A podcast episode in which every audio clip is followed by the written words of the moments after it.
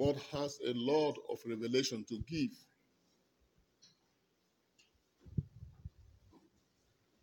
And for me, it has blessed me so much because it imparts wisdom, the wisdom that comes from God.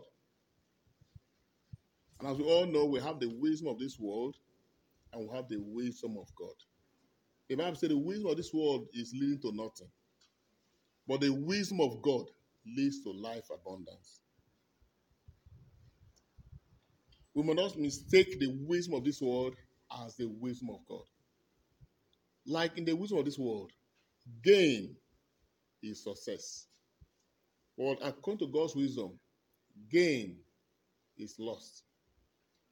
Gain is a minus. As for God's wisdom, loss is gain. That's the paradox, paradox of it. The more you lose, according to the wisdom of God, you are growing in ascendancy. While on earth here, the more you grow, is seen as success. And that is why, as the wisdom takes us deeper and deeper, we must understand the language of divine wisdom. And that's what Jesus is communicating today in this gospel. He said to the crowds, The kingdom of heaven is like. So he now uses something that we all know to describe how this kingdom operates. Because it's a different kingdom. And if you and I belong to that kingdom, we must act in accordance with the lifestyle and the demands of that kingdom. We must seek that kingdom wisdom. It's like a treasure hidden in a field, which a man found and covered up. Then in his joy, he goes and sells all that he has and buys that field. First of all, we must seek the kingdom of God as a treasure, an inestimable treasure, treasure of the highest value. That can only happen to you. You can only see the kingdom of God from that perspective until the Holy Spirit opens your eyes. That's why you find two Christians. One is making so much sacrifice, one is doing so much to hold and cling to, to that reality. Why one will be saying, Look at this one. Now only they go church. Because the value the two of them attached to the kingdom is different. What determines what you do towards the kingdom is the amount of value that crystallizes in your heart. Just like this, you know, dimension now. Just suppose you have a friend and you say, I want to go and buy one something, maybe a land somewhere inside a bush. As we're all oh, in Abuja here, you now say you're going to, go to go and buy land. You didn't buy land in Abuja town. You didn't buy in Gwagwalada. You start going after Giri, down, down one village somewhere inside a bush there. And they will charge you so much. And you tell your friends, man, I'm buying a land in so place. They say, excuse me. This land there for what? It has no value there. Why are you wasting your money there? That is a blind investment. Nobody will do that except he has seen something there that has what? That has great value. So we must pray the Holy Spirit in our hearts to truly show us the value of the kingdom. Because until you see the value of the kingdom, you can't even live the kingdom life. When I tell you to live the kingdom life, it's like are forcing you to do what is not acceptable or what is not giving pleasurable to you. Why some are making sacrifices, keeping themselves for the kingdom? All Others are saying it doesn't matter. The problem is not that they don't believe. The problem is the value they attach to what the kingdom is to them. You see, he says all he, all he has to go and buy this. Now, child of God, in your journey thus far, what and what have you truly given up because of the value you have discovered when it comes to the things of the kingdom? Do you sometimes regret the things you have done for the kingdom? Some regret. Oh, if I had known what I did last year or what I did this year, I would have done it. Because for me, it's useless. No. Judas, when that woman with the alabaster jar of oil, very expensive, came and was applying the oil at the feet of Jesus, while the woman was weeping and was showing love to Jesus, Judas, he knew the, the cost of that oil. And when he came in, he perceived the aroma of the oil and he said, Wow, where is this perfume coming from? It's an expensive perfume. This is a designer's perfume. And he saw that the girl there was applying this at the feet of Jesus. And all he could say is, Wow, this should have been sold. Why waste it on the feet of Jesus? Let us sell it and make plenty of money and use the money probably to help the poor. And Jesus said something. He said, The poor you have always, but me, you don't always have me. So for Judas, it was a waste applying that expensive oil at the feet of Jesus. That would have sold it and gone with the big money. So sometimes some hearts still think like Judas. Oh, why should I give God the best? He doesn't deserve it. But you can give the best to yourself. So we must pray the Holy Spirit to reveal to us the cost of the kingdom. Because the kingdom must cost you something. You cannot have the world and have the kingdom. It's not possible. You must trade the world and have the kingdom. That's a Christian journey. That does not mean that we'll not interact in the world. But we cannot have the world 100%, be plunged the world, say expect to have the kingdom. Because for you to have the world 100%, it means that you must involve yourself with the wisdom of this world, which is the wisdom of gain, the wisdom of accumulation, the wisdom of the world standard, the wisdom that men will call you successful because of what and what you've achieved in the world. And today we celebrate a young man. I was listening to one priest who was just giving a reflection on this today, who said was born in the heart of Igbo land, a place where business is the hallmark, not just of the culture, but of the people. And this man was not captured by this, but he gave all, he sacrificed all, even himself, to pursue something. You need to go and read the history of this young man.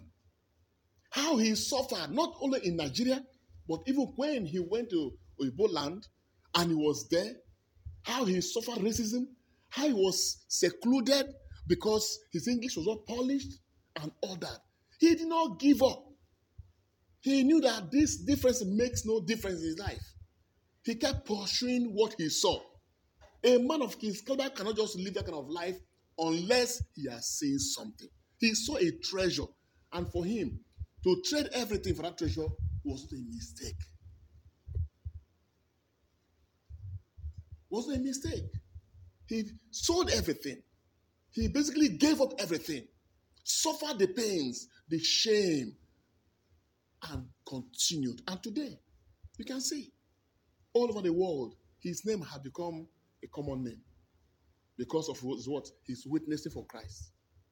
When we suffer, how do we feel? Especially when it has to do with your faith. We feel so soft, we feel offended. That's the right word. Every little thing we feel offended because we're still full of ego. We're still full of some level element of pride. We must suffer.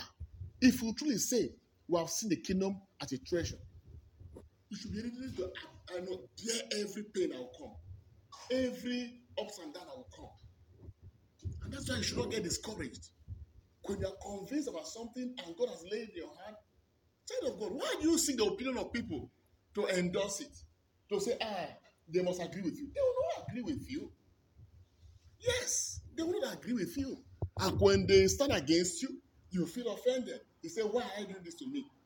And sometimes when it comes from a fellow, a fellow, a fellow Christian, we say, No, it should have happened to me. Why should a Christian, a fellow Christian, do this to me?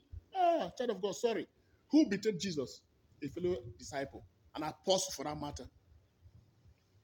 Even the he suffered more in the hands of his fellow monks than even from the world. And so don't expect a cozy Christianity. We should be ready to trade anything for the kingdom. And so no price is too much for us to pray to please God. Whatever it will cost you, pay the price. Because the suffering of the present moment, the Bible says, cannot be compared to the glory that will come after that. The glory is our focus. Paul says, What awaits me now is a crown of glory. He has seen it. That's why he could suffer anything. He said, Is it peril? He said, Is it hunger? Is it nakedness? He said, Is it persecution? He said, Is it sword that will separate me from this love I have found in Christ Jesus? What is separating you today? You have started a journey, but something is separating you. You are dodging from all the cost that will be met on you because you believe. You want it soft. You should receive the bruises that goes with your faith. You must receive all the wounds that goes with your witnessing. Yes.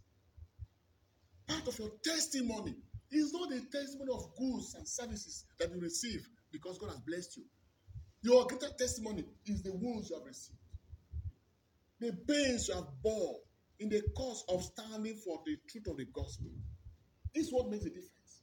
When the Bible says we have conquered the devil by the blood of the Lamb and by the words of our testimony, we think the testimony is a testimony of praise the Lord. Uh, the Lord, has, the Lord is good all the time. All the time, the Lord is good. You are fooling yourself if you think that's the testimony. We are talking about the testimony of what? The pains you have borne, the endurance you have allowed into your heart, the things you have tolerated because you want God to reign part time in your life. All the pains you have received because you want Jesus to have preeminence in every case that shows up in your life. These are the testimonies. When you show up, the devil sees the scars on you. He knows you have you know, passed through pains. And you've enjoyed it, not because you like it, not because you couldn't talk, but because you want Jesus to always have the preeminence. We celebrate a man today who allowed himself to pass through the mud and the stones of life. And he enjoyed all of them because he saw a treasure. He was able to pay the price. And Jesus had preeminence, both while he was in Nigeria and even while he was in Angola. They were the one who said, This man is a great man. Because they saw the fruit of the gospel coming out of him like an aroma.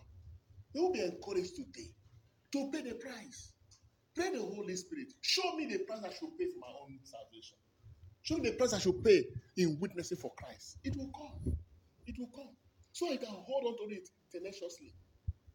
When sometimes you say, ah, this is the cross God has given to me, don't take it grudgingly. Accept it wholeheartedly and say, Lord, if for your sake I will bear this. Finally, James says, count it all joy. Everybody say, let me hear you. When all kinds of diverse tests, temptation, difficulty, unpleasant realities comes your way. Yes, count it joy. When things don't work out the way you want, count it joy. When things go down, count it joy. It's an opportunity for you to showcase the right attitude. That's the wisdom of the kingdom. And the Bible says, wisdom speaks to her children.